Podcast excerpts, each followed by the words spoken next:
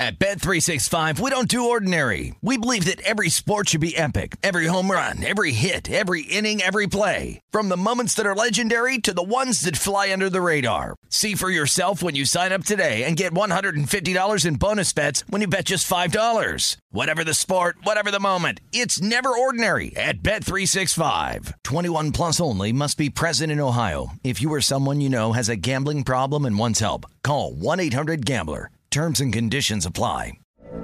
From BBC Radio 4, Britain's biggest paranormal podcast is going on a road trip. I thought in that moment, oh my God, we've summoned something from this board. This is Uncanny USA.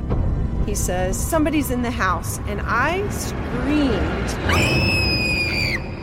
Listen to Uncanny USA wherever you get your BBC podcasts, if you dare.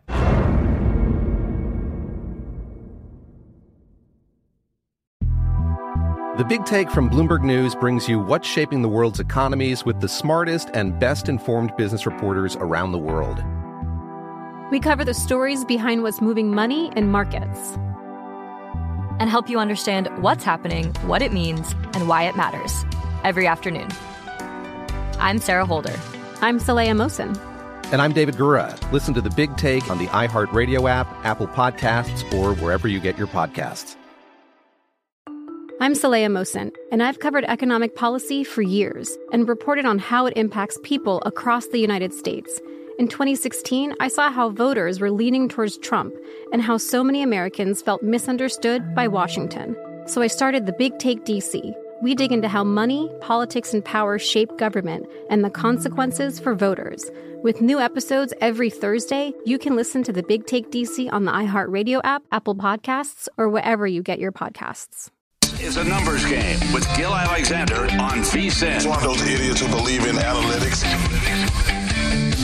It is a numbers game right here at VSIN, the Sports Betting Network, VSIN.com, the VSIN app, Fubo, Sling, Game Plus, iHeartRadio, the YouTube TV, the YouTube. It's Gil Alexander. How you doing? Of course, Jeff Parlay is here, producer number eight. How you doing, Parlay? You good?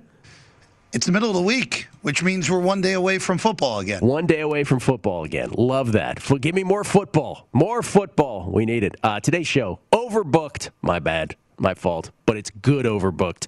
Uh, hour number two, Michael Lombardi with his triumphant return to the show, butted up against the Lombardi line. So he'll be the last guy we talk to each and every Wednesday. I will pepper him with National Football League questions, and Lombardi will indulge me. You know, if he if he so chooses. Las Vegas Chris will be here just before that uh, contest juggernaut that he is. Finished second and fifth in Circa last year. Has won multiple contests in Vegas uh, in the NFL. The win, the Palms uh, last man standing over at stations in college football. He'll be with us in studio to talk about a couple different things um, multiple entries, how he feels about that in contests, the life of a pro bettor, how he winnows down his contest uh, picks. Jason Weingarten on baseball. We have a lot to talk about with baseball. NL MVP, AL MVP, NL Cy Young. Uh, got a lot to speak to Jason about. Wes Reynolds will be here. Josh Towers on baseball. Wes Reynolds on both uh, football and golf. We'll see what he's doing golf wise. And uh, Adam Kramer. Uh, joins us here at the top of the program. In fact, let's bring him in from, uh, of course, Bleacher Report and contributor to VSIN.com weekly, where he writes his uh, piece every week. This week entitled, by the way, uh, A Bettor's Guide to Week Three in College Football. It's funny how that works. Ladies and gentlemen, at Kegs and Eggs is where you can follow him on Twitter. It's Adam Kramer. How you doing, Adam? I'm good, man. Good to talk to you as always. You were just telling me off air you, you were attending Cubs games, and, and, neither of us know some of the players. Which I have baseball experts on, by the way, who are like, I have no idea who's pitching tonight. I've never heard of this guy. So don't feel bad, is what I'm saying. I, I, I feel like I'm pretending like I should know that information. But my other big takeaway from the Cubs game, we did have a box for the record, just to make it clear to, to the listeners. I'm not normally in like a suite or a box at Cubs games. This is a rare thing. I sat inside and watched NFL most of the afternoon. Yes. I mean, that's that's what I did. And there was a Cubs game going on with players I've never heard of, but it was a great great day. Well, let's talk about let's talk about Saturday. Let's talk about the day before you yeah. went to the Cubs game, and specifically Ohio State and Oregon, which obviously was the biggest headline of college football on Saturday. And I was saying yesterday on air. Um, CJ Stroud to me, actually, Bob Stoops said this first, and then I sort of watched what, what he was talking about in the second half, and I, I couldn't have agreed more. His big thing was that C.J. Stroud either you know he either he can't run, but that doesn't seem logical. He's a great enough athlete, but doesn't give the threat of a run, and so it makes a defense like Oregon's, which is probably mediocre. Let's be honest, just not have to worry about one full dimension of the of the football game, and so it makes them better than they really are. I, I thought that was a pretty astute comment because you watch C.J. Stroud and you, and you really sort of beg for him. Hey man, like sometimes tuck it under. Did you see it that way at all? Yeah, and not only did I see it that way, but you see it at like the most inopportune times. This is the second game in a row that Ohio State has been really put in a difficult situation because of his indecisiveness. The other thing I noticed with him right out of the gate, at least in two starts, and we're, we're being overly critical of a guy that's actually played quite well, is everything's high, right? So the game starts, he's overthrowing wide receivers, he looks a little erratic, and he's when he's scrambling on the outside. Now, this is probably a product of Ryan Day saying, hey, you're more effective if you're throwing ball down the field to these two first round wide receivers. But there are moments where it looks like he has tons of space, where it, rather than have a second and 10, you know, they could have a second and one or two. Statistically speaking, he's been a monster. And actually, in the second half, he's played quite well. I mean, the guy's got tons of ability. We are talking a ton about the Ohio State defense, and I think that is at the core of right. their struggles, quite honestly. But I, a lot of those issues begin because Ohio State, for whatever reason early on, just can't sustain long drives. And I agree with you. I think the decision making as a young quarterback has been a little bit questionable. And then he gets more comfortable and he seems to relax, and all of a sudden he's off and running. Yeah, I buried the headline that the Ohio State defense has never heard of the word edge before. Oh, yeah. Oh my God, I, dude, so that that was like if you're a high school football coach and your defensive linemen are giving up that kind of space. I mean, Oregon wasn't just running freely. I mean, they were untouched. Those were like hallways of running room to run in. That was a surprise. And I would imagine internally there's going to be probably some different um, play calling going on. Like, there's you, you can't do that at Ohio State and not have an immediate effect go on. I would imagine we'll see a different product. I would hope because it can't get much worse than that, quite honestly. Let me get right in your wheelhouse. All of college football is your wheelhouse, but specifically Iowa. I was talking yesterday a little bit about how uh, enough with the Matt Campbell uh, talk. If if uh, you know Kirk Ferentz owns him all the time, and we don't hear enough about about Kirk, but what about the Hawkeyes? Like there is a path here for your Iowa Hawkeyes, Adam Kramer, uh, to actually make noise in a way that we might not have anticipated. I'm talking about they're eight to one to win the national championship. Would they be favored in a playoff? Of course not. But that there there's a way for this team if everything breaks right, they could be in this thing. They they could. Now I still have like PTSD from watching that Michigan State Big Ten title game where they could have been in the playoff. It was Michigan State instead, who, by the way, just got slaughtered by Alabama. And that's the end game for Iowa to get slaughtered by Alabama or somebody better if they get it that far. Defense is really good. Defense is really good. And they've got a really good running back. They always have a really good offensive line. They might have the best offensive lineman in the country at center. I guess my only concern as a, a fan, and I was really impressed with what they did, is you're, you're seeing some of these turnovers, and there is some turnover luck. They're generating some of this, but they've got seven turnovers in, in two games, and they've passed for less than 250 yards. So to me, when you look at Iowa, and I think we could change the conversation around Iowa, and I am a homer, but I can admit that. So Petras at quarterback is an interesting guy. He's six five. He can throw the heck out of a football. Like if you watch him on a one or two throw basis, you're like, wow, that's an NFL guy. But the way he held on to the ball early in that game, the way he took sacks, there's obviously things they have to improve. But you look at the schedule, I'm going to try and get to the Penn State game at home. That could be one of the best games of the football season, depending on what happens this week and beyond. So there's a lot to like. And at the moment, right now, no one has a better resume in college football than Iowa. We'll see what happens, but I'm glad to see AP poll voters and other people are reacting to what they're seeing. Yeah, 66 to 1. Is that what we're showing at BetMGM to win the whole title? 66 to 1 for the whole title for the Hawkeyes.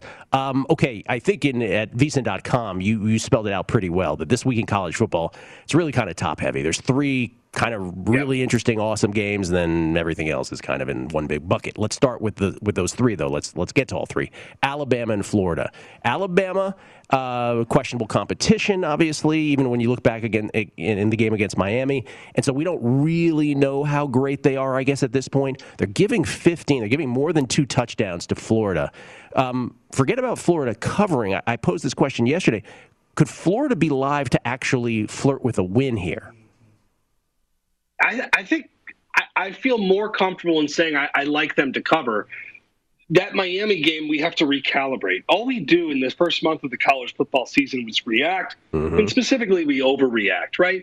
And so now we watch Appalachian State kind of bring it to Miami, and we say, hold on a second. Now, Mercer does nothing for us other than give us good sound bites from Nick Saban, just mad at the effort all week long in practice, which we know is going to happen. It happens every year when they play just you know a crummy opponent. Sorry, Mercer fans out there. So it's a it's really the first road start for Bryce Young. It's a Florida team that I'm really interested because they've got their own little quarterback controversy brewing. If you watch with Emory Jones plugging him in, you've got two quarterbacks that obviously have the formula to run and to throw, which is sort of the Nick Saban kryptonite. Which I think is a little unfair these days because it's kind of the kryptonite for everybody is having a quarterback that's really good at a lot of things. But still, that's been the undoing before. I'm kind of with you. I'm kind of inclined. We haven't exactly seen much from Florida yet either. And this is just one of those leap of faith games. I think if you have a feel, and I'm kind of with you, I'm inclined to take the points. You lean out, you take a stab at 15 and a half. If you are gonna, if I'm reading the lines, by the way, are you are you money line partaking here? Are you at least contemplating a money line play? Uh, I don't know if I have, if, if I've got the onions yet for that, but but you know, I know, yeah, I'm with you. Yeah, but I'm thinking about it. I, it it's it's a very reasonable spot. And I think we'll learn a lot about Alabama. Obviously, we'll learn a lot about both of these teams. But yes, I'm, I'm, I'm studying this up the same way you are. I'm inclined to take the points. By the way, there's a real possibility that we do that and Florida loses by 35 at home. That's exactly And I've right. accepted that. That's right. I've accepted that. That's like, very I'm possible okay too. And you'll probably know within about eight minutes of game time if that's going to happen. So there won't be a lot of drama here. You'll kind of know where you stand with your 15 and a half, like pretty shortly thereafter kickoff. Uh, Cincinnati at Indiana is curious because the line is only, as you pointed out oh, in your yeah. piece, three and a half. And Indiana was a team that we, again, as you talked about off season, we took such pleasure in saying, well, that was fun last year, just not going to happen this year. And yet this line is only three and a half. That's a little curious, isn't it? It's very curious. It's going to draw a lot of public action. Maybe some fours out there right now. Just looking at this morning, I would. T- this is this is like my game as a contrarian gambler. I look at this game and I look at what people are going to do. They're going to look at Cincinnati being number eight in the AP poll. believe they're eight, and they're going to say, "Wow, that seems like a good spot." The other thing that we have to do with this game now we're doing this with Miami and Alabama. We're evaluating what that first win means. Maybe we have to evaluate what it means to get beat up by Iowa because they just did it to a better team right? And they did it on the road. So Indiana got blitzed by Iowa. They lost by a lot. And maybe that's not a terrible thing, right? Iowa might be really, really good if we were just talking about the Hawkeyes for a while, which is rarity, to be quite honest, when I'm when I'm coming on shows like this. So to me, you know, Cincinnati has has beaten up bad teams so far this year. We know that they competed with Georgia to end last season. We know they've got a really good quarterback in Ridder. I, I like the Cincinnati team a lot, and I am inclined to hope the Cincinnati team wins because you've got this, you've got Notre Dame, and I like playoff chaos. I want to see a group of five team make the playoff. But this is business, and I'm with you. I look at this point spread, and this is a prime Hoosiers 2020 inject some magic into 2021 spot. I actually like Indiana quite a bit in this this situation. Adam, can I keep you for five more minutes because I want to ask you about sure. uh, Penn State Auburn, and then of course I feel uh, I would feel remiss if I didn't ask you about USC and that opening. Uh, Adam Kramer, Absolutely. thank you, sir. I appreciate it. Adam Kramer uh, at Kegs and Eggs is where you can find him on Twitter, Bleacher Report, and of course VSIN.com. Kind enough to join us on a numbers game at VSIN, the Sports Betting Network. Coming right back.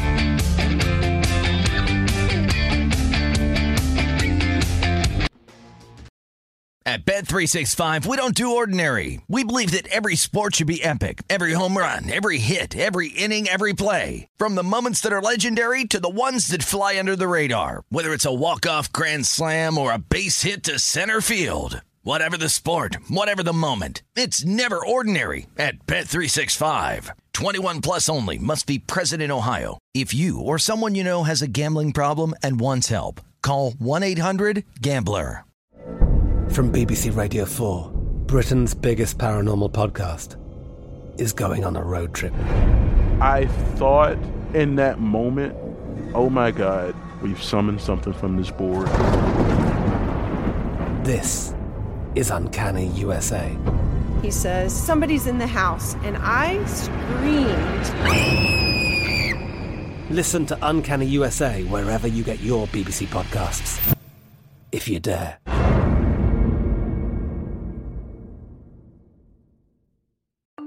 I'm Saleha Mohsin, and I've covered economic policy for years and reported on how it impacts people across the United States. In 2016, I saw how voters were leaning towards Trump and how so many Americans felt misunderstood by Washington. So I started the Big Take DC. We dig into how money, politics, and power shape government and the consequences for voters. It's an election year, so there's a lot of focus on the voters that TikTok is reaching. The initial reaction is like, oh, things are looking so resilient. I don't want to be too pessimistic, but I just don't see the political will down in Washington right now to, to change their tune. I think the American electorate has been signaling that it expects a rematch of the 2020 election. These are unprecedented times. With new episodes every Thursday, you can listen to the Big Take DC on the iHeartRadio app Apple Podcasts, or wherever you get your podcasts. Hi, I'm Michael Rapaport. And I'm Kibi Rapaport. And together we're hosting Rapaport's, Rapaport's Reality, Reality Podcast. Podcast. We have a passion for reality TV, and we're inviting you into our living room. We're talking tea, we're dissecting the drama, and we're giving praise to the single greatest form of entertainment on television today. That is right. Reality TV is the greatest form of entertainment on television today. Here are some examples of what you'll hear from us on Rapaport's Reality Podcast. This is where we discuss all things reality TV, all things popular culture, and a little bit of Rapaport's reality, the reality of bit. us. We're a figuring out. And if we had been recording these last four or five days, Ooh. It, it would have been, Ooh, would have been the podcast would have taken a, a, a left turn. Listen to Rapaport's reality with me, Kibi Rapaport. And me, Michael Rapaport, on the iHeartRadio app, Apple Podcast, or wherever you get your podcast.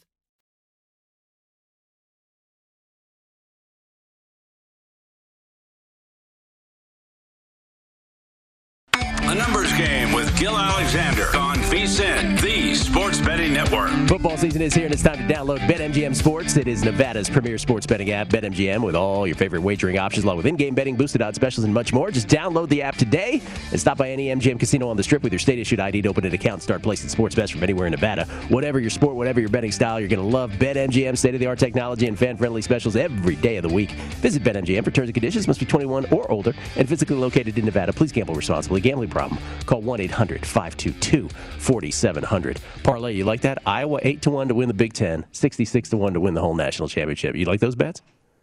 I like the first one you said a heck of a lot more than the national championship. They can't possibly beat Alabama, but, but you can work with that if you have that number. Oh yeah, sure. Yeah. I, look, it's if if they uh, if they keep winning and like what Adam said, that Penn State game in Iowa City might be the biggest game period in the Big Ten. It might even be a Big Ten championship preview. Speaking of Penn State, let's bring in Adam Kramer once again from uh, again on Twitter at Kegs and Eggs, uh, kind enough to stick around with us. Uh, all my friends up at State College, Adam. This is this is one of these. You know, I've been saying uh, hotel rooms booked for months at astronomical prices. Um, how do you feel about this game? This is a great. This is an, on a on a lower key college football weekend. This is a great game to have as as the late game, or not the total late Pacific time games, obviously, but the the night game. Penn State favored by six and a half. Yeah, and, and just I've got I get chills thinking about it because the scene is going to be electric. Oh yeah. After you know Penn State not having fans last year, the whiteout is I think the coolest scene in all of college football, and I'm I am just I'm going to be writing about this game, covering this game. I I cannot wait for this. Now the game itself I think is a little perplexing, right? Because Auburn, new coach, has not played anybody, has ran the ball incredibly well. Um, we got to figure out what Auburn is. And Penn State, we saw them beat Wisconsin.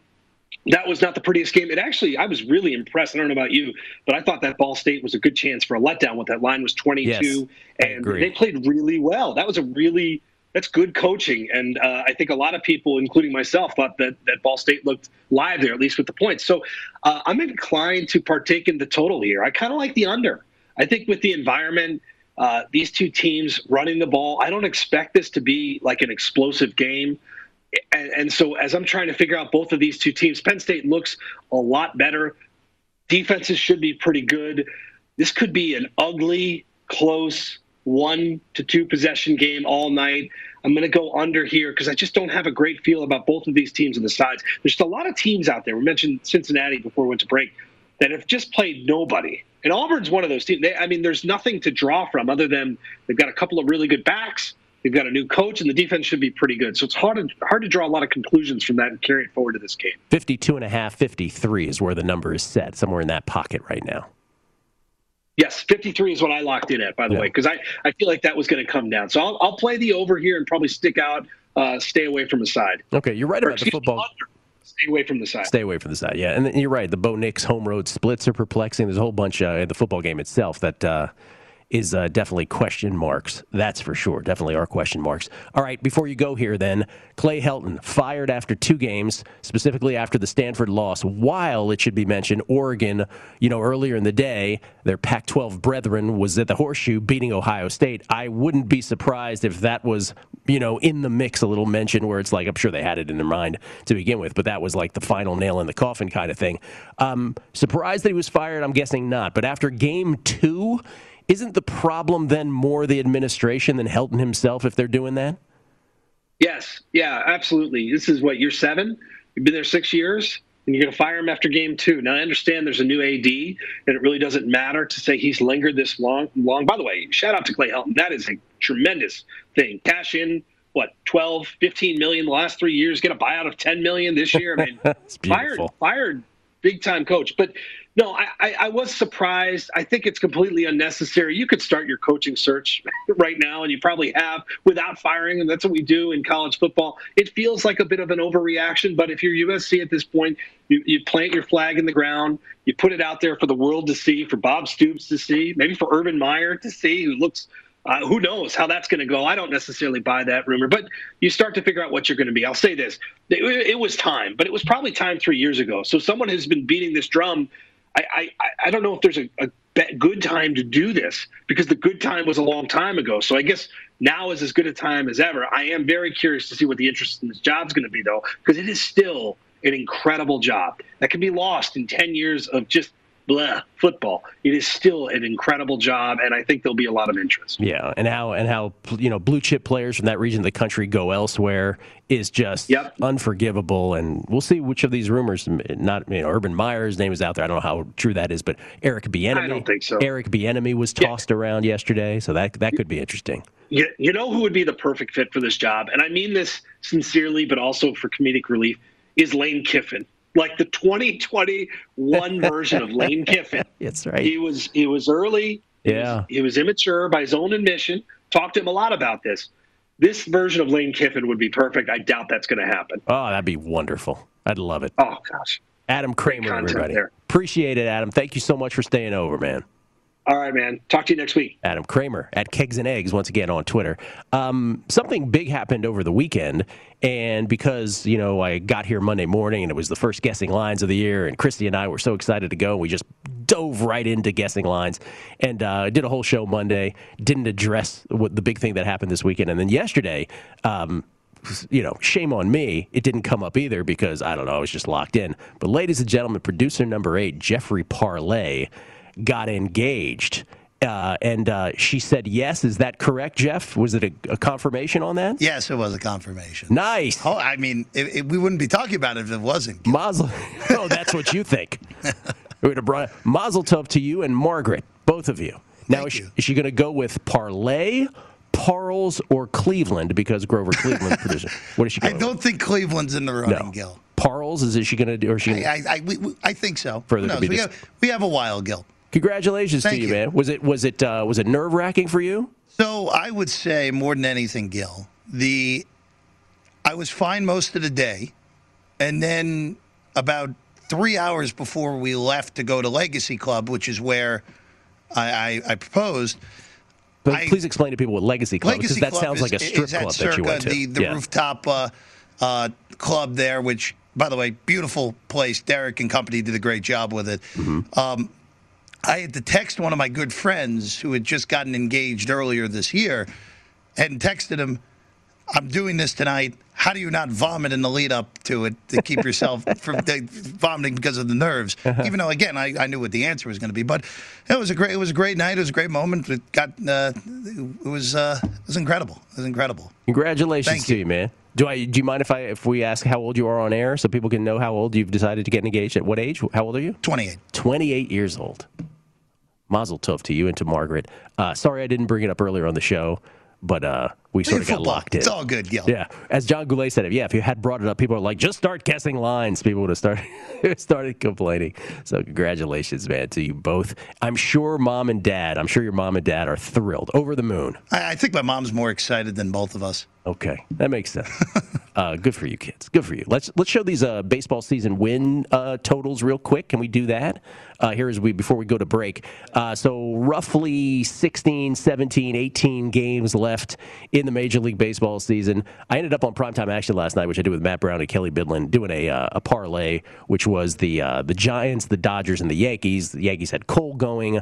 Uh, the Giants were it was a fate of Arrieta, and the Dodgers weren't going to lose to the Diamondbacks. That ended up paying plus 186, easy peasy.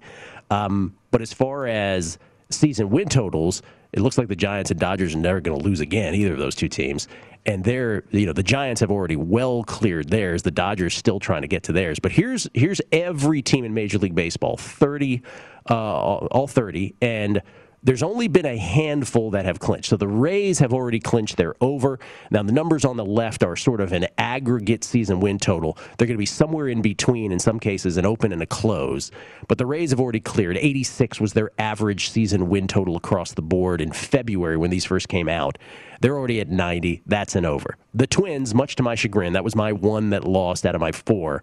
They are way under 88 and a half. They're at 64. The under has been clinched there. Everybody else on that first sheet uh, still pending. That's the entire American League right there. Everybody else pending. By the way, Baltimore is the one where they would have to win out to push on theirs. So Baltimore's on the cusp of uh, the under clinching as well, which I did have. I also had the uh, the Rangers under, which looks to be pretty solid. Um, but the Twins did lose. The only the fourth one I have is the Blue Jays. Still some work to do. 81 current wins. They got to get past 87. It's a favorite to to get there, but we shall see. National League. So only only the Twins and Rays with the Orioles on the cusp. Nationally, we have five that have already clinched. The Mets. Sorry, Jeffrey. The Mets have clinched under they're 18 games currently below where they were 90 was their season win total. They're at 72. The Nationals, brutal. 84 and a half. They're at 60. That under clinches. The Giants, as we just mentioned, almost 20 games already above their season win total at 95. Giants magic. The Padres, 21 games below their season win total. That under has clinched. And then the Diamondbacks, just on sheer futility, 27, roughly, 27 and a half games below their season win total of 75 and a half. They're at 47. So we'll update these on a weekly basis. And some three or four will inevitably come down to not only the final week, but the final series of the season at the beginning of October. Coming back with Josh Towers on a numbers game at VSiN, the Sports Betting Network. A numbers game with Gil Alexander on VSiN, the Sports Betting Network. Make this football season your best sports betting season ever. Start your VSiN free trial today to get full access to our sports betting experts, including 24-7 video streaming, daily best bet emails, betting splits with the money and ticket percentages on every game, plus full access to VSiN.com data and analysis. You get everything VSiN has to offer for only $22 per month. Sign up now at VSiN.com slash subscribe. It's Gil Alexander. Uh, Jeffrey Parlay, pardon me, producer number eight with me as well. Uh, Josh Towers standing by. Uh, Jeff, we were just talking off air, and I, I've been talking for months now about the narratives in these baseball markets and how these markets are so skewed, right? Whether you think Fernando Tatis Jr. should win the NL MVP or not, the fact that he's been riding at minus 300 or thereabouts for months now is just ridiculous. It, it, it reflects nothing that's actually happening on a baseball diamond. It's so it drives me crazy how no one can quit Tatis. And we'll later with Jason Weingarten, we'll go through sort of a player by player comparison. Uh, the other thing, last night on primetime action, I brought up, you know, the NL Cy Young. Max Scherzer's now your short shot. Buehler's on his team. Kershaw's in that same staff.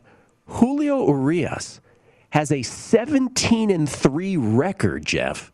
17 and 3 with a sub 3 ERA, 2.98. And he's 100 to 1. I'm not saying he's going to win the NL Cy Young, but what world is it where he's 100 to 1 and everybody else is like, you know, Max Scherzer's barely plus money. Like I just that's what I'm getting at with these awards. They're so absolutely story driven. They make no there's no reflection to what's actually happening on the field itself. I do have one quick question for you. Mm-hmm. The AL MVP race at this point. Yes.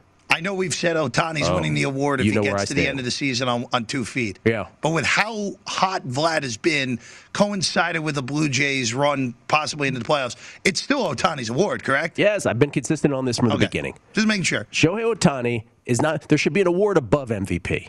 Oh, Shohei Ohtani is having one of the greatest individual seasons in the history of baseball, and just like in 2012 when I said. Just when I, like in 2012 when I said that, uh, listen, Miguel Cabrera has to win the MVP because he won the Triple Crown, something we have talked about for 45 years. Carl Yastrzemski was the last before that to win it in 1967 you have to give it to the guy. You can't ignore the Triple Crown. I'm not just going to be ignored.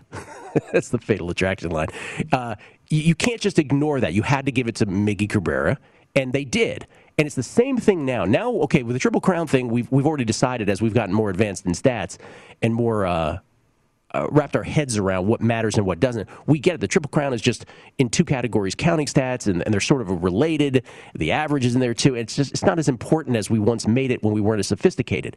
But what Shohei is doing now is exactly what I would say same sort of narrative where it's where it's like what he is doing hasn't been done in a century. It is Ruthian enough. He could have ended up 50 and 25 this year. And oh by the way, he's on the Cy Young market page. He's in the top five for Cy Young. What what is Vlad's what what is Vlad's ERA again? Just curious. Let's bring in Josh Towers at No Don't Josh. Ladies and gentlemen, former major leaguer. Let's see let's see if he agrees with what I'm saying. How you doing, Josh? I'm good, Gil. How are you? I'm good. Do you agree with that or not? I agree that Vladdy does not have an ERA that I know of. Thank you. Yeah, I Just do. curious. What about the what about the rest of it? Um, yeah, I, I mean, how do you not? At, at this point, the, it's he's done stuff that that we've only dreamt of. You know, every one of us pitchers want to hit and play defense, and every hitter wants to pitch, and, and they don't let us. And then this guy comes and changes it, and then shows us why you should let us. And what he's done on the mound is probably more impressive when he done at the plate. You always have those voters, though, Gil, that that you know you got the Hall of Fame voters. I'll never vote for anybody the first time. Like those guys shouldn't be allowed in our game. But you're always going to have those guys, and they're going to look and say, "Well, Shohei Ohtani at the end of August and start of September has really struggled offensively.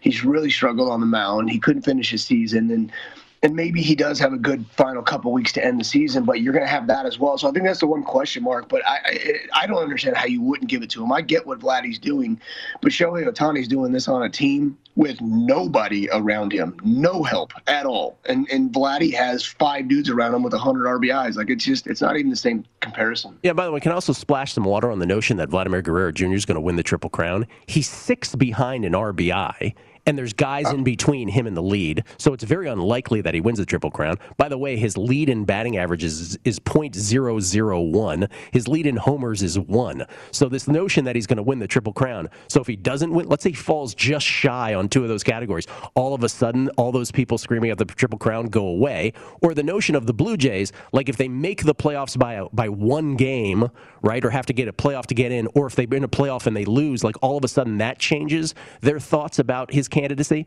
All of that is such nonsense to me, right? It's just it's such nonsense that the notion that just the tick up or the tick down will determine whether he's a viable candidate or not. Shohei is your MVP.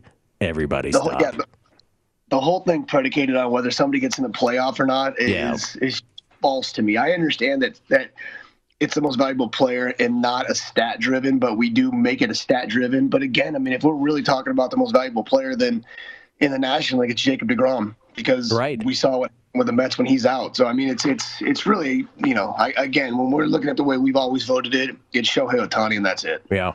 The best, uh, the best players in the National League to me are if you just do a Best Player award, it's Jacob deGrom and it's Juan Soto, and that's that's it, right? But doesn't and for again, then there's the other crowd that's like, oh yeah, but Shohei Ohtani plays for a crappy team and none of his bats are, are meaningful. We've already broken that precedent before too, so let's not bring that one back. Like that matters, you know. And, and- and we go to the, I'm sorry, go ahead. I was like, trust me, they're meaningful. I'm not trying to give up a hit to anybody. Yes. Uh, from a major leaguer himself, and then there, I mean, there's so many of these, right? Juan Soto. Oh, he so he, he his team's not going to make the playoffs. Yeah, but Tatis ain't, ain't making the playoffs either. I got news for everybody, right? With the schedule, they're not making it. Uh, Bryce Harper's not making the playoffs. All these guys in the NL. So it's it's uh it's fascinating to me the stands that people make on all of these. Speaking of that, let me just ask you, as a guy who you were in the Mets uh, organization uh, in terms of your coaching more recently than your playing days. What is the most you, called what happened in the NL East pretty much to a T? Are the Phillies, I know the Padres pre flop this season are the most disappointing, along with the Twins, of course. But in terms of teams that were projected to make the postseason, the Padres are certainly up there. But are the Phillies kind of in that category, like based on talent and how many opportunities they had eh, to get to the postseason? Are they as disappointing as those two? I think I see it's tough for me. Like, like we look at I look at basketball when I look at this, and you put a team like the Padres together, and you put them all together for the first time, and then expect them to be successful their first year. I, I think that team in Miami with Wade Bosh and and LeBron didn't win their first year either, if I'm not mistaken. Um, yeah, it takes time. the Mavs. yeah. Yeah, it takes time to gel a little bit, and so yes, the expectation with the Padres was a lot higher, but they still need time together. Um, so I'm not as upset with them, but they did put a pretty good run. But there was some things that, that kind of threw me off, and, and like you know how bad you've been uh, lately, and the inconsistency of Blake Snell, and and it, there's just been a lot of stuff that is still kind of weird from from veterans' perspective. When we're talking about the Phillies, I always have high expectations of them, but they always do this. It's at some point where they just, you know, they, they did it at the end of July, then they did the middle of August. Now they're doing it at the beginning of September, where they just a little bit later each year. They kind of seem to blow it. Um, so I don't know, man. I mean, I, I I think the Phillies should always be better. This is uh, it's early in Girardi's tenure as well, but I, I, I can't figure out why they can't finish the season um, and why they can't address with the right players the issues that they have. It's weird to me. And the Cardinals, who I mentioned on this show last week, were 12 to 1, yes, to make the playoffs. And I threw it out to multiple people, and they all sort of dismissed it. They are now in the number two wild card position, the Cardinals' way. You imagine a Cardinals Giants both getting in the postseason? Uh, magic against magic, those two uh, franchises. Anything you like today on the card, Josh? I would have never, at some point, I mean, I always pick the Cardinals, but I never would have guessed at this point that they would have. I, I just feel like their manager's not the right guy, but, you know, then all of a sudden they win some games and people dismiss that as well. It's kind of shocking what they're doing, but pretty cool as well. And again, take advantage of the of the series that you have at hand. The struggling Mets, like you have to beat them if you're the Cardinals, and that's what they're doing. Um, yeah, a couple things I'm leaning towards. The Rays with Robbie Ray. He has pitched against uh, the Rays four times. Sorry, the Blue Jays with Robbie Ray. He's pitched against the Rays four times, and he's done well in every game. And Wacha has, you know, as we know, his struggles. He likes to give up a handful of runs. A couple good games recently, but not against uh, offenses like this. So I lean Robbie Ray and the Blue Jays, and then uh, Cincinnati. I like Cincinnati as well. I think Gutierrez has looked really good. Um, so I think that he'll continue to pitch well. This is a game that they have to win after giving up six yesterday. Keller's been pretty inconsistent. And then um, Quantrill and the Indians, I like. Jax from Minnesota has given up, uh, what, four more at least, and five, I think, straight. And he's given up a home run in seven straight games. So I lean the Indians as well. All right. And that one's a coin flip, minus 105 on both sides, uh, Cleveland and Minnesota. Uh, you are not required to watch that baseball game if you are wagering on it. Not. Just that, that, disclaimer. Uh, Toronto with Robbie Ray minus 165 ish consensus. And then Cincinnati, the Reds who refuse to make the postseason, Josh. They just are in the worst the swoon. Oh, my God. They're minus 135 ish on the road at the Pirates, who I would say are hapless, but the Pirates got the best of the Reds last night, and the Mets and the Cardinals were really in a mano mano mano a mano last night because everybody else was losing. Um, whoever won that game was going to pick up ground, and it ends up being the Cardinals and come from behind. Come from behind, come from. Uh, then the Mets had some drama in the ninth with a Baez homer, and the Cardinals win it in extras. Thank you, Josh. Appreciate it, man. Thanks, buddy. Talk to you soon. Josh Towers, everybody, at No Don't Josh on Twitter. Wes Reynolds joins us next. Let's talk a little NFL and golf. It's a numbers game at VSiN, the Sports Betting Network. At Bet365, we don't do ordinary. We believe that every sport should be epic. Every home run, every hit, every inning, every play. From the moments that are legendary to the ones that fly under the radar. Whether it's a walk-off grand slam or a base hit to center field. Whatever the sport, whatever the moment, it's never ordinary at Bet365. 21 plus only must be present in Ohio. If you or someone you know has a gambling problem and wants help, call 1-800-GAMBLER. I'm Katya Adler, host of The Global Story. Over the last 25 years, I've covered conflicts in the Middle East, political and economic crises in Europe, drug cartels in Mexico.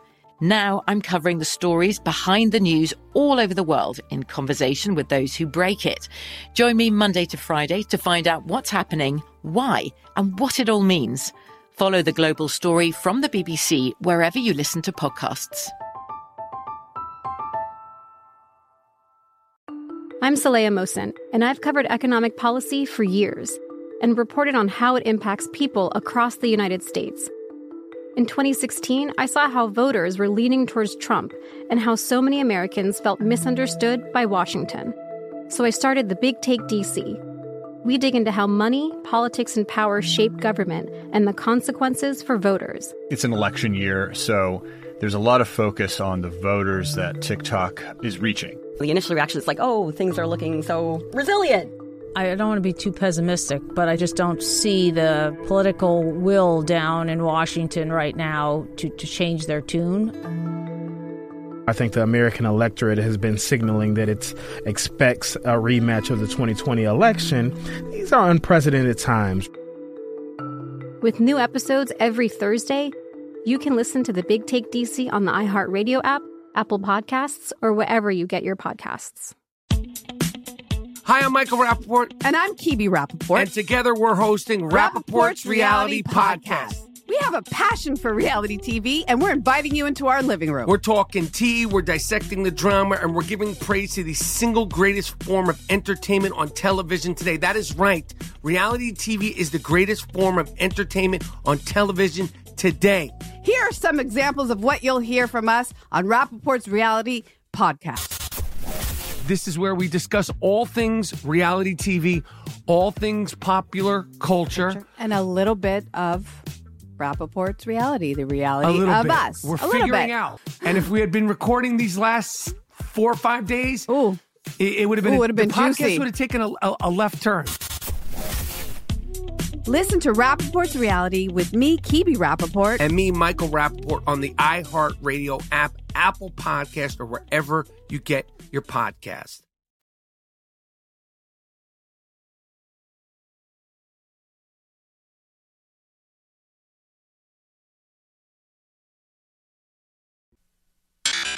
A numbers game with Gil Alexander on VSIN, the sports betting network. Get your payout before the game's out with BetMGM. Place a moneyline wager on any Thursday night football game, and if your team is up by 10 or more points at halftime, you win. That's the full payout for only half the game, no matter what happens the rest of the way. Simply go to your BetMGM account and opt in each week to the Thursday night halftime payout promotion. Want to keep things rolling? Try BetMGM's extensive live betting options in the third quarter, or use your winnings to place a one-game parlay on Sunday. New to BetMGM? Just download the app. Won't take you but a few seconds, and see how you can turn halftime into cash time. Make a money line bet on Thursday night, and if your team is up by 10 or more, you'll win at the half. Only at BetMGM, the king of sportsbooks. Opt-in required. Eligibility restrictions apply. Visit BetMGM.com for terms and conditions. Must be 21 years or older to wager. Please gamble responsibly. Gambling problem? Call 1-800-GAMBLER. Promotional offer not available in Nevada. It's Gil Alexander. It is a numbers game. Jeffrey Parlay is here. Uh, Wes Reynolds standing by. Uh, Norm Macdonald passed away at the age of 61.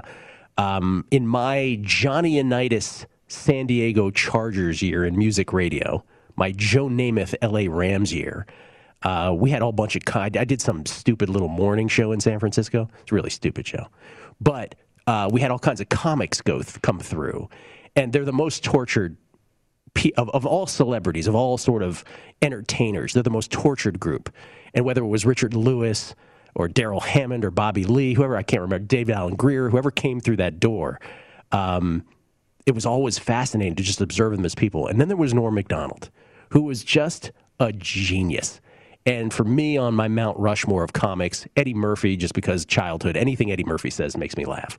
Uh, Chappelle, obviously, used to come to San Francisco in the middle of the night, like without announcing it. We would go see Chappelle at midnight, um, sometimes till six in the morning when he was like trying to beat Dane Cook for longest, uh, you know, shows ever. But Norm Macdonald, the smartest, the funniest. You just never knew what was coming out of his mouth. It was always so super smart.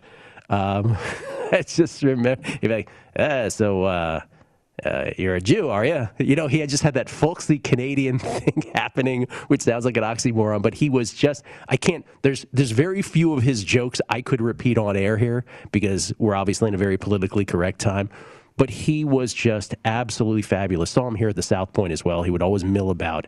Um, rest in peace, Norm Macdonald at the age of 61, who also hosted the ESPYs famously and was kicked off Saturday Night Live because he refused not to tell OJ jokes when I, I don't know if it was Ohlmeyer or Ebersol, whoever was running it was friendly with OJ Simpson. Um, but Norm didn't care. Norm was one of a kind. And so, uh, a tribute to uh, Norm Macdonald on this morning. Here's a guy who I'm sure knows lots about Norm Macdonald because he knows everything about pop culture. It's Wes Reynolds. How you doing, Wes? Good morning, Gil. How are you? Good. I'm doing well. Was he on your Mount Rushmore as well of comics? You know, he would certainly be up there because I think when you look at comics, Gil, like some comics are really good performers, and then some comics are really good writers. And he was really both because before he got to SNL, he was actually on the writing staff of Roseanne, which was doing. Mm monster ratings at the time and probably arguably the best sitcom on primetime television. And not only was he a good writer, but that deadpan delivery you talked about. Oh, it, it, made him so unique if you remember him on, on Weekend Update because he wasn't like your typical one liner type of comedian or like a monologue type of comedian, but he just had such a deadpan delivery. I mean, only Norm Macdonald, and I tweeted this yesterday, could make the, you guessed it, Frank Stallone bit funny every single time, and he certainly did that. So you know he he will be missed. Just a, just a brilliant mind and a brilliant comedian. Chess players, uh, they say that uh, checkers players are stupid, but I love playing checkers. Plus, the red ones are tasty. Like, just that's the only one you can really tell. All the all the other ones don't quite make it. But yeah, no, typically would make you think. And so I just wanted to uh, stop down and, and uh, say a few words about Norm, who was just tremendous. And we were all thrilled to meet him here at the South Point. Um, okay, let's talk your biggest takeaway from week one in the National Football League. Has anything, and again, we don't want to be prisoner of the moment, we don't want to overreact. However, I took my one, I, I said I bought one overreaction PSL, and I am all in on the Cardinals. I think they're fabulous. If I gave you that license and said, all right, you're allowed to perhaps overreact, but obviously you won't consider an overreaction. What's the team that you think you actually did change your mind on after one week? Yeah, in, in looking at this, Gil, in terms of a you know because most of the teams it's like there's a couple teams that are gonna that we thought were gonna be good going into the regular season. It's like okay they're gonna be good. And then there's a couple teams we thought were gonna be bad. Like jacksonville looks very bad to me. Atlanta looks very bad to me. And i guess the uh the one team that i kind of changed my perception on a little bit is the Baltimore Ravens and maybe a little bit to the negative. Now, I think the slow start's going to continue and then eventually they're going to get it right. But what I saw here in Las Vegas on Monday night at Allegiant Stadium in the Raiders home opener, this offensive line has got some real issues. Yeah. And they're not they're not the only team in the in in the National Football League that has offensive line issues.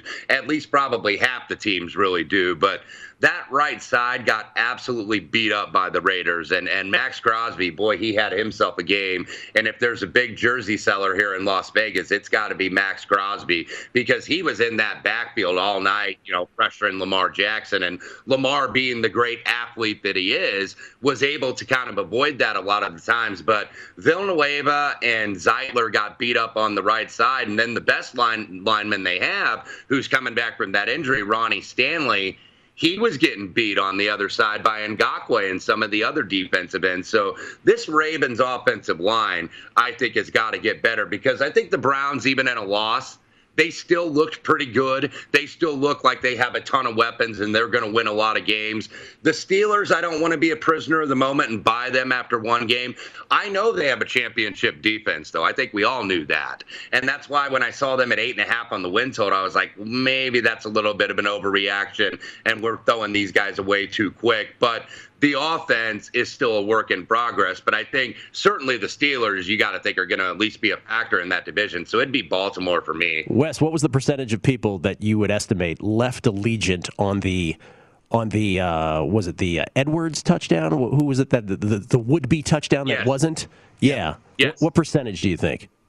I would say probably you know twenty five to thirty percent because look, uh, what we talk about here in Las Vegas, this is still a brand new pro sports town. Yes. So you have fans that aren't used to being you know, hardcore fans and staying to the end. And, and we know the traffic issues and all the logistics around that stadium, not exactly the best, not exactly the most well thought through. So, you know, they want to beat that traffic and be able to sit on that I 15 for a couple hours. Are these really the, the NFC North numbers at BetMGM currently, Jeff? Yes. So the Ravens are plus 130 still, and the Browns are plus 175. I will never understand this market.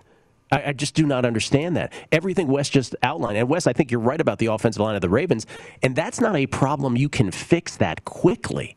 You know, you just can't plug in guys and expect it to improve. So, you know, it's, it's the Lamar Jackson thing. He dropped the ball twice, but like part of me wants to kill him for fumbling. The other part of me was he was running for his life all all game. So I don't know. Uh, interesting that the Ravens are still the short shot at BetMGM. Um, okay, Wes, only a couple minutes here. Where do we stand on golf? Are you betting golf this week? Yeah, I am. And, and I wrote a column for Point Spread Weekly, which will be out later today and also on vsin.com. So I am betting, but I'm taking a lot more shots. You know, I'm throwing maybe some more darts this week and I think some weeks to come because this is the fall series. So you're not always going to have necessarily a complete field. Like Jon Rahm is the favorite this week at the Fortinet Championship, but why is he there? Is he there basically to give himself and his wife a nice trip to Napa Valley for wine country, or is he there just to get some kinks out before the Ryder Cup next week? So this isn't an event he normally plays, so that's why you see him at four to one. And I'm not going to bet it that low. Like he can go on and win this, and maybe he's going to be motivated not winning Player of the Year and that being given to Patrick Cantlay. I thought Rahm was the player of the year, but I digress anyway. So, or maybe he takes it out on Team USA at Whistling Straits and goes 5 and 0 in his matches. Wes is uh, Wes does have his article at Point Spread Weekly, or excuse me, at VSiN.com the, for the Fortinet Championship. Um, Jon Rahm, I'm seeing to make the top ten is like north of three dollars. Good God! Yeah, no, thank you. No, thank you to me because you never know. And Brady Kannon even brought that up. Uh, we did a short shots podcast, not the full show this week, and said, you know what? I saw Rahm like eight to one to make the cut. You know, like if he doesn't make the cut here, well, he's going immediately to Whistling Straits for the Ryder Cup. So it's like I would almost rather bet to miss the cut than necessarily win this thing. Yeah. Okay. Don't give away your whole piece at, at VSiN.com, but give me a name or two that you will have some money on. Yeah, the shortest shot I played was Kevin Na, 25 to 1. Maybe fits on Narrative Street like Horschel did last week in Europe, a Ryder Cup snub out to prove something. And then a couple triple digit guys.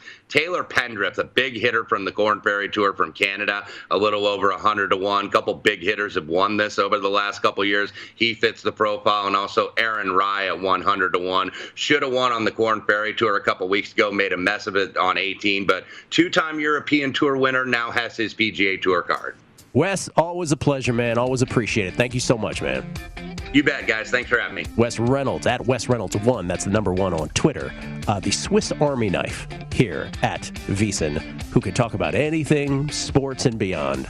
Always knowledgeable on everything. Gotta love that. We'll come back. Jason Weingarten and I outraged at baseball awards markets. That's next on a numbers game at VSiN, the Sports Betting Network. Get your payout before the game's out with BetMGM. Place a money line wager on any Thursday night football game, and if your team is up by 10 or more points at halftime, you win. That's a full payout for only half the game, no matter what happens the rest of the way. Simply go to your BetMGM account and opt in each week to the Thursday night halftime payout promotion. Want to keep things rolling? Try BetMGM's exclusive line betting options in the third quarter, or use your winnings to place a one game parlay on Sunday. New to BetMGM? Download the app and see how you can turn halftime into cash time. Make a money line bet on Thursday night, and if your team is up by 10 or more, you'll win at the half. Only at BetMGM, the king of sportsbooks. Opt in required, eligibility restrictions apply. Visit BetMGM.com for terms and conditions. Must be 21 years or older to wager. Please gamble responsibly. Gambling problem? Call 1 800 Gambler. Promotional offer not available in Nevada. This is VSIN, the sports betting network. Whether you're a novice or a seasoned veteran in the sports book, VSIN is here to help you improve your sports betting skills. VSIN has assembled the leading team of insiders and handicappers to analyze every angle of every game so you can make the most informed wagering decisions. The VSIN approach is simple. The more you know as a sports bettor, the better chance you have to succeed. We cover every sport from the bettor's perspective, and we bring that excitement, and we bring that excitement, and we bring that excitement, and we bring that excitement, and we bring that excitement, and we bring that excitement, and we bring that excitement, and we bring At Bet365, we don't do ordinary. We believe that every sport should be epic. Every home run, every hit, every inning, every play. From the moments that are legendary to the ones that fly under the radar. See for yourself when you sign up today and get $150 in bonus bets when you bet just $5. Whatever the sport, whatever the moment, it's never ordinary at Bet365. 21 plus only must be present in Ohio. If you or someone you know has a gambling problem and wants help, call 1-800-GAMBLER. Terms and conditions apply. From BBC Radio 4, Britain's biggest paranormal podcast is going on a road trip. I thought in that moment, oh my God, we've summoned something from this board. This is Uncanny USA. He says, Somebody's in the house, and I screamed. Listen to Uncanny USA wherever you get your BBC podcasts, if you dare.